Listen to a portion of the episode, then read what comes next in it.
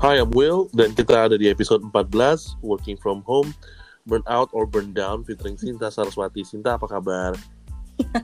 Baik, Pak Willy. Lu kayaknya lagi ini ya, lagi dikejar-kejar setan lu kayaknya hari ini. Aduh, bukan hari ini aja, gila, udah dari pas tanggal 13 Maret. Jadi pas pertama kali WFH, ya udah langsung kayak dikejar-kejar setan semua. Entah kenapa.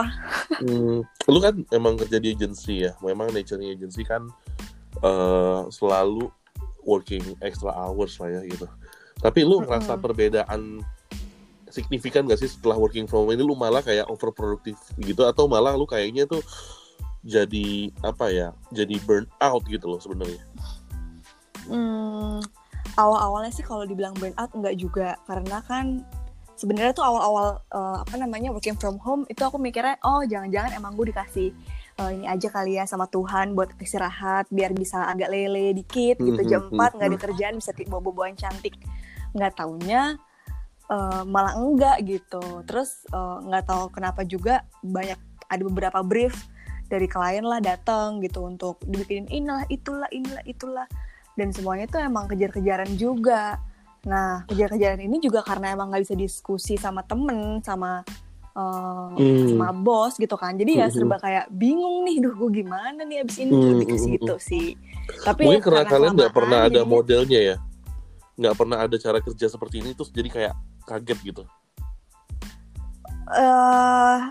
Iya, sebenarnya kaget enggak, tapi lebih ke agak bingung aja sih, lebih nggak nyaman aja, karena biasanya bisa langsung ketemu, bisa langsung gue ada problem nih, langsung ada solusi. Sekarang ya mesti telepon dulu, belum lagi kalau ditelepon lagi ada meeting, kayak gitu-gitunya lah yang bikin agak-agak ribet gitu sih. Jadi sebenarnya lebih ke koordinasi sama antar tim itu yang buang waktu ya, karena kan mesti kayak WhatsApp, mesti Teams, mesti Zoom.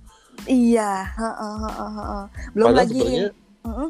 Padahal sebenarnya sehari-hari bisa ketemu aja gitu depan mata gitu kan. Bisa langsung nyamperin lah, ibarat udah nyolek ini gimana nih gitu kan. Udah gitu kan internet di rumahku nih bener-bener juga entah kenapa ya, kayak rasanya banget gitu. Jadi mau upload dokumen lah, lagi ada yang klien butuhin apa cepet, jadi serba susah lah kayak gitu sih.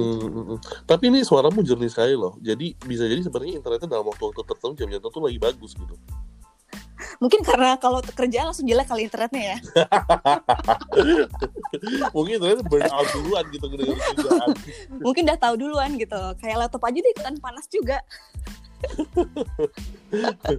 Jadi tuh sebenarnya ternyata ya, kan aku lihat ini teman-teman juga ada gitu yang working from home juga cerita, kok gue malah capek banget ya gitu loh. Kemarin aku sempat bahas di podcast sebelumnya, ternyata yang fokus ke laptop itu gitu dibanding sama ngobrol sama manusia itu lebih capek, karena manusia tuh seperti merefleksikan energi lagi ke kita gitu, dan enak gitu. Kalau ngobrol ke laptop lu benar-benar mesti fully konsentrasi, begitu ada sesuatu kucing lewat tuh buyar gitu. Iya benar-benar itu setuju sih. Udah gitu kan kalau misalnya sendiri nih gitu kan, kalau sendiri tuh mikirnya cuman ngelihat laptop, oke, bisa ada email, klien email gitu, terus dipikirin banget gitu. Sementara hari-hari biasa juga kalau mau email kayak gitu juga nggak usah dipikirin banget gitu, maksudnya langsung bisa diskusi langsung. Itu jadi kayak mikir banget, apa jangan-jangan cuman gue doang yang kayak gini gitu loh. Oh gitu ya. Jadi kayak too much juga gitu loh. Jadi mikirnya tuh banyak banget yang dipikirin, padahal sebenarnya nggak usah segitunya juga kali. Itu sih. Soalnya mungkin ya memang model cara kerja working from home ini kan bagian baru buat semua orang. My agency juga kadang-kadang mereka juga punya agak kaget, belum lagi dengan keterbatasan internet connection, terus kemudian equipment segala macam. Kadang kan kita suka gitu kan kalau misalnya lagi video conference gitu, wajar lah gitu. Iya. Cuma gimana ya, kalau kamu siasatnya apa dong untuk supaya tetap nggak terlalu burn out atau punya kayak semacam short escape gitu? Ngapain dong di tengah-tengah kerjaan atau di tengah-tengah video call gitu? Kalau misalnya jujur kalau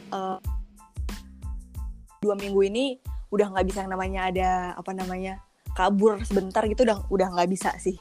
Tapi kalau awal-awal itu tuh aku pagi masih misalnya jam 7 nih bangun, itu masih bisa olahraga dulu, at least sejam lah olahraga gitu kan. Terus pastinya kalau bisa olahraga tuh badan lebih enak sih. Terus kalau badan lebih enak jadi lebih kayak fresh gitu sih paling. Terus kalau misalnya emang udah suntuk banget, ya pindah posisi sih. Jadi misalnya pagi di ruang TV, terus pindah ke ruang tamu, terpindah kalau udah bosen banget pindah ke kamar, misalnya kayak gitu. Jadi sebenarnya lebih ke selain juga apa ya keterbatasan internet connection, terus nggak bisa ngobrol sama orang-orang, terus ngelihat sudut yang itu aja tuh sebenarnya juga bikin iya, gak, apa ya stuck gitu loh. Jadi nggak ada inspirasi gitu. Mau kerja juga aduh apalagi nih mau gue lihat ya kok korden lagi gitu. Dan belum lagi kan rumah ya, maksudnya gini, nggak semua orang tinggal di tempat yang emang mereka desain supaya nyaman. Karena ya tinggal di rumah orang tua ya udah emang bawaan orang tua bikin desainnya begitulah gitu ya nggak sih?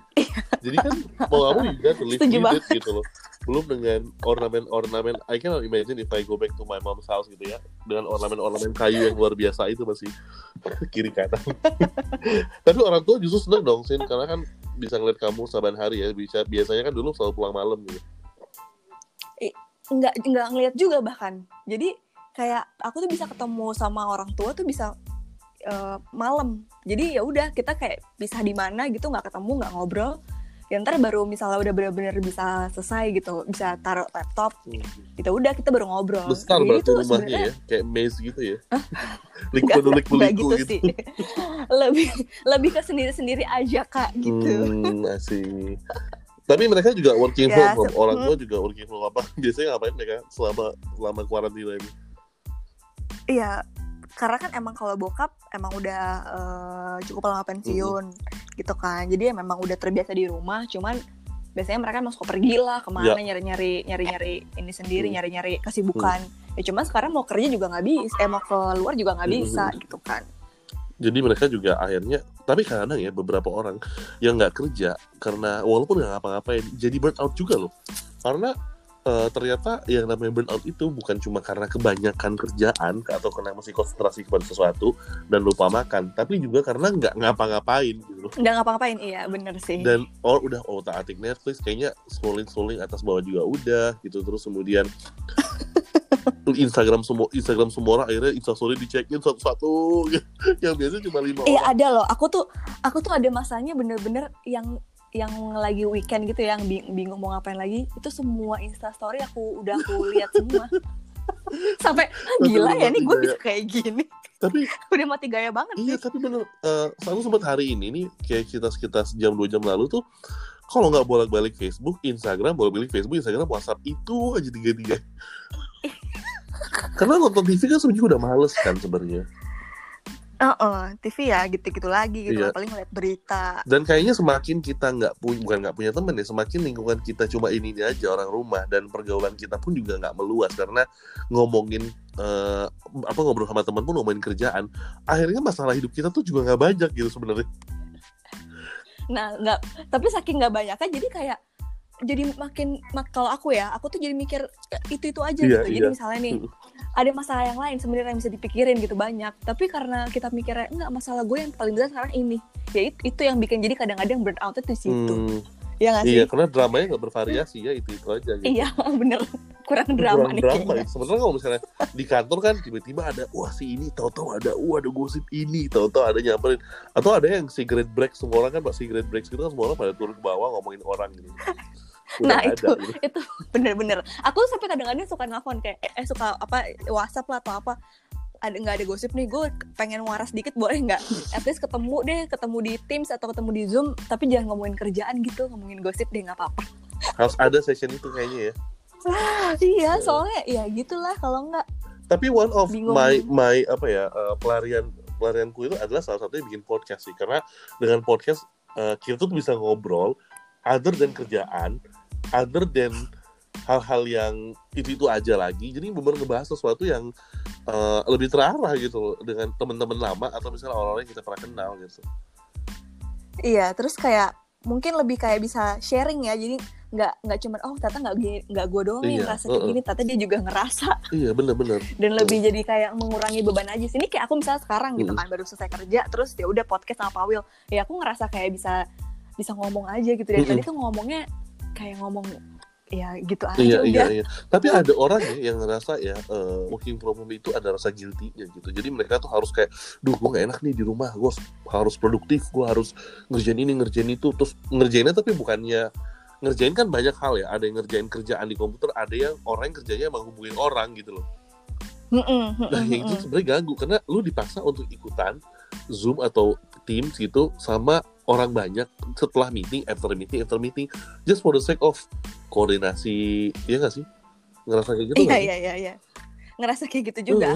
Aku terkadang tuh ngerasa kayak okay, udah di Teams, udah di Zoom, okay, terus gitu. Jadi tapi ya ketika udah satu meeting di situ tuh kayak lebih enak sih, karena udah semua udah connect gitu. Cuman menghubungkan antara satu orang ke orang lain, cari schedule-nya dia. Yang bikin, aduh boleh gak sih ini gue dikasih satu tools yang akhirnya gue bisa ngeliat semua jadwal orang gitu. Ya tapi akhirnya pada akhirnya kayaknya emang bisa sih, ternyata bisa. Itu ngebantu aku juga sebenarnya buat tahu, oh ini schedule si A jam segini bisa, jam segini bisa, ayo kita bikinnya di jam segini, kayak gitu sih. Kalau misalnya kondisi ini bertahan another 2 months, are you okay with that? Atau sebenarnya kayak, aduh kayaknya gue gak sanggup kayak gitu? Kalau sebulan lagi mungkin masih nggak apa-apa ya, masih ya okay lah. Tapi kayak kalau 2 bulan aku udah cukup enak deh, kayaknya ya. Soalnya ngapain lagi gitu ya, kerja terus yang lain olahraga, terus mencoba masak, baca buku ya, itu maksudnya ya okay, nggak apa-apa bisa dilakuin. Tapi selama 24 jam dikali 2 bulan lagi itu kayaknya bakalan gue kayaknya benar-benar nggak punya temen sih abis itu. Iya, semua orang kayaknya lagi ngerasain itu sih. Sebenarnya yang lebih parah daripada situasi ini tuh adalah dari situasi ini sendiri di luar sana gitu ya.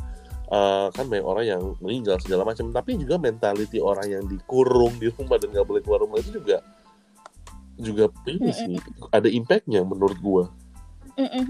Oh tapi kalau aku kadang-kadang aku suka mikir kayak gini nih sih, Pawil, oh kalau lihat berita gitu kan 1.600 karyawan di PHK. Aku kadang-kadang suka mikir sebenarnya gue itu di posisi yang saat ini walaupun kerjaan banyak dan emang jadi kayak suka burn out terkadang, itu tuh sebenarnya masih lebih beruntung masih lebih beruntung gitu dibandingin orang-orang yang lain gitu loh. Jadi kadang-kadang itu sih yang bikin masih bertahan ya, maksudnya nggak yang sampai gimana-gimana banget tuh itu, karena ya pasti orang lain di luar sana juga mikirnya, mungkin orang yang masih kerja di luar, aduh enak banget ya si A, masih bisa kerja dari rumah, gue masih keluar, masih banyak banget ketemu orang kayak gitu sih. Sebenarnya di tadi kan kita ngomongin orang yang kehilangan pekerjaan, ada lagi sebenarnya orang yang lain kesusahan selain kehilangan pekerjaan. Para pengusaha yang masih muter otak untuk mau bayar THR, kemudian kebayang waktu kalau misalnya aku masih ngerjain my old company gitu pada si kondisi saat ini, I cannot imagine how to train people gitu. Tapi aku juga sempat kepikiran itu sih. Kalau misalnya dulu maksudnya kalau bener-bener lagi punya perusahaan sendiri itu bakalan pusing apa gitu. Pusing banget sih pasti. Iya, kayak tante aku aja itu ada, maksudnya dia beliau tuh bukan punya restoran yang gede gitu lah ya. Itu aja tuh impact-nya kena banget gitu loh, apalagi kayak yang punya perusahaan punya berapa ratus atau berapa ribu karyawan gitu kan. Harus mikirin gaji lah, mikirin THR apalagi nih mau lebaran. Padahal perusahaan kan sebenarnya maksudnya restoran kan sebenarnya masih bisa diiklanin melalui berbagai macam layanan makanan delivery ya, kayak GoFood lah, GrabFood gitu kan, sebenarnya masih bisa. Itu pun juga kena impact ya sebenarnya. Kebayang orang-orang lain yang kayak misalnya punya bengkel atau salon, atau yang mesti ada fotografer gitu kan juga. Nah iya, teman aku juga beberapa fotografer juga akhirnya ya udahlah mau gimana lagi gitu. Terus kalian akhirnya, kalian kan di agency ya, berhubungan sama banyak orang bekerja kreatif gitu ya. Mereka gimana sih kondisinya saat ini mereka? Aku nggak tahu kalau di luar di agensi luar. Cuman kalau misalnya di tempat aku sekarang kerja sih mereka ya super burn out pasti ya. Kalau burn out sih kayaknya nggak nyampe burn out ya. Cuman itu sih kesulitannya mereka kan, apalagi kalau misalnya kreatif gitu ya, yang harus ketemu sama, yang harus saling ketemu buat brainstorming bareng. Ya sekarang jadi brainstormingnya via telepon gitu, via apa ya Zoom dan segala macam, itu kan sebenarnya bikin jadi susah gitu. Belum lagi misalnya deadline dari klien mintanya cepet-cepet dan buru-buru. Mm-hmm.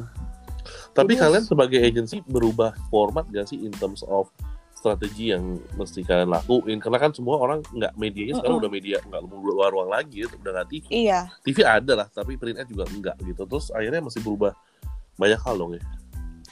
Betul, apalagi memang kan kebetulan kantor aku tuh baru merge kan. Jadi dari ATL sama digital tuh jadi satu lah. Nah, cuman emang positifnya adalah jadi bisa penyelamat nih karena di digital gitu kan. Jadi klien-klien yang memang mau misalnya mau gue tadi mau bikin TVC tapi ya udah mau gimana lagi nggak mungkin, jadi semuanya ke digital. Jadi maksudnya lebih bisa lah gitu. Cuman beberapa klien yang emang industrinya adalah lebih ke apa ya travel gitu misalnya, ya udah mau nggak mau ya stop dulu, nggak bisa ngapain. Terus gimana dengan kayak misalnya kalian mesti eksekusi atau produce video atau apa, kan mesti ada orang banyak gitu, gimana kalian mengatasi situasi kayak gitu sih?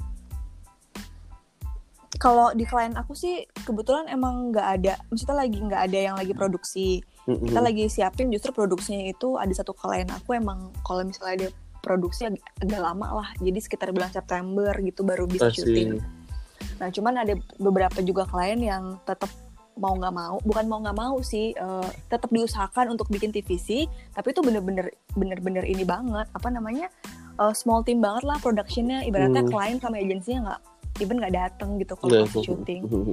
Krunya PH juga kayaknya nggak ada kru, bahkan cuman beberapa orang kayak gitu sih. Asih. Jadi emang di apa ya namanya? Dikondisikan lah. Dikondisikan dan di super dikecilin banget lah. Gitu. Yang biasanya kalau ATL selalu jor-joran gitu ya. Dulu aku syuting di misalnya di kantor yang sebelumnya kan syutingnya kayak ya nggak besar tapi ya lumayan rame gitu kan. Nah kalau misalnya di agensi yang sekarang, kalau misalnya lagi production apa lagi bikin TVC, pasti kan bener-bener berpuluh-puluh orang tuh. Iya, nah itu kan sebenarnya harus gimana mikirnya nih biar gue tetap bisa production tapi ya dengan kondisi yang ada keterbatasan kondisi. Temen tuh ada ya bilang gini, dia emang workaholic gitu, kemudian saking dia workaholicnya dan karena dia juga entrepreneur juga, ada yang emang benar-benar saban hari itu mantengin laptop, dan buat dia pelarian dia itu adalah pada saat dia masak, pada saat dia jauh dari handphonenya, pada saat dia bikin kopi gitu. Itu benar yang akhirnya dia pikir oke, ini kayak cuma satu-satunya pelarian gue dari non-stop video call gitu. Kalau kamu sendiri tadi kan sempat masak juga ya, ada lain hal lain nggak sih yang ada yang main game soalnya gitu, ada hal lain nggak? Ada yang janji sendiri gitu ya kadang-kadang. Aku sih ya aku gitu ya, kalau aku sama sih nggak jauh-jauh beda pasti dari orang lain ya. Cuman aku emang lebih misalnya kayak misal weekend nih gitu, ya udah apa namanya pelariannya weekend itu bener-bener misalnya pun ada harus ada kerjaan ya nggak apa-apa lah gitu ya, mau nggak mau. Cuman bener-bener diminimalisir banget dan selalu larinya pasti ke olahraga gitu. Karena kalau misalnya olahraga tuh aku ngelihat emang pasti kan olahraganya live streaming juga gitu kan. Tapi entah kenapa itu lebih kayak bisa lebih fresh aja sih. Oh, dibandingin gitu. Iya, aku dibandingin kayak masak atau baca buku itu kayak ya oke sih bisa pelarian, tapi itu kayak bukan gue deh. Karena satu emang gak bisa masak gitu loh. Aku tuh orangnya bukan yang tipe bisa masak. Jadi ya yang paling bisa dilakukan paling olahraga atau paling telepon temen yang itu telepon temen kuliah, temen-temen main. Jadi ya itu aja sih pelariannya. Palingnya ya. Iya. Mau ketemu sama keluarga juga nggak bisa. Maksudnya keluarga kayak om, tante, sepupu gitu ya nggak bisa juga gak gitu mungkin, kan ya. Nggak mungkin kalau ngobrol sama bokap nyokap juga apalagi kira-kira mau diobrolin gitu. Ngobrol apalagi bokap ya. Ini kadang-kadang ya, karena kita merasa kayak take it for granted apa yang kita punya sebelum ini ya. Misalnya kayak kita, maksudnya bukannya jelek juga kita ketemu keluarga atau kita ketemu orang terdekat kita setiap hari, tapi kan pada saat kita punya kerjaan di kantor itu kan memberikan waktu kita untuk apa ya, untuk punya our own space gitu loh. Iya. Sekarang kayaknya udah ya sudah nggak ada sama sekali, apalagi buat orang yang tinggal beramai-ramai satu keluarga gitu. Iya.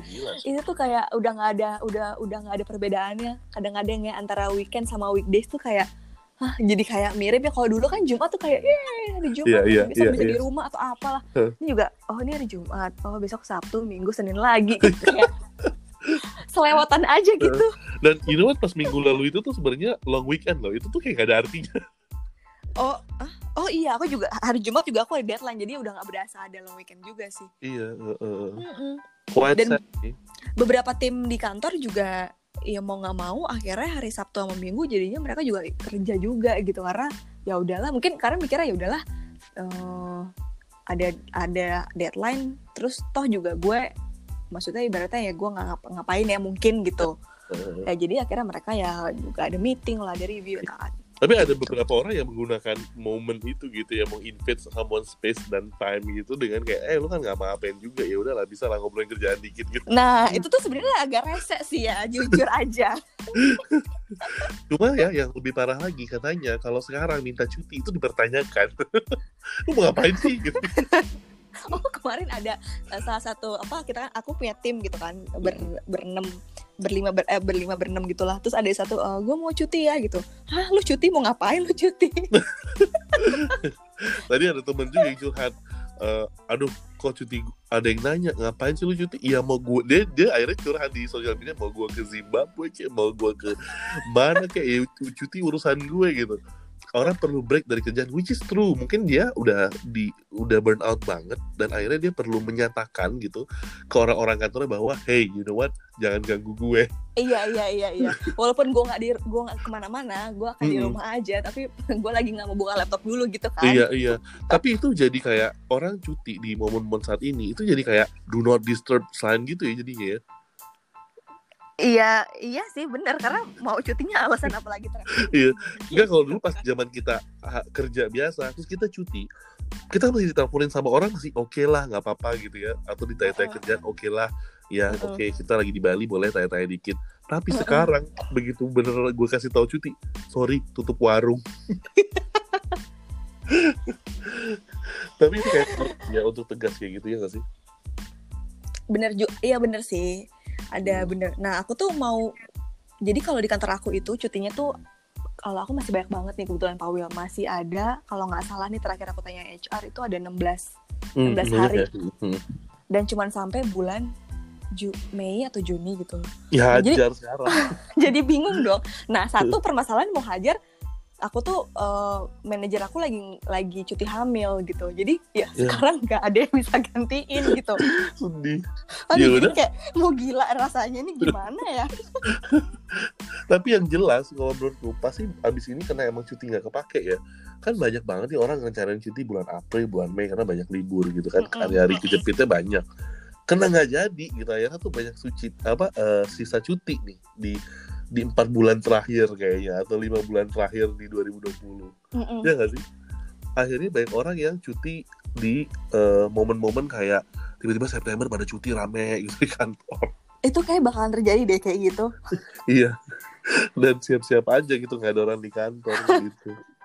Pasti kan. Tapi intinya sih mau traveling juga gitu kan. Karena aku tuh tadi pagi aneh banget bangun terus kayak kok gue mimpi gue lagi di pantai di Bali gitu. Kayak udah mulai halu sih.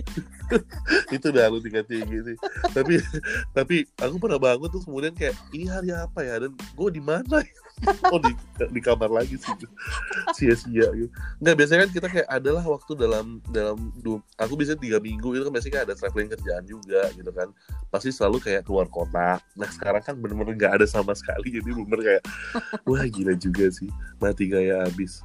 Cuman tadi pagi aku lihat kayak Pawil bisa naik sepeda muter-muter kemana itu, kayaknya seru deh.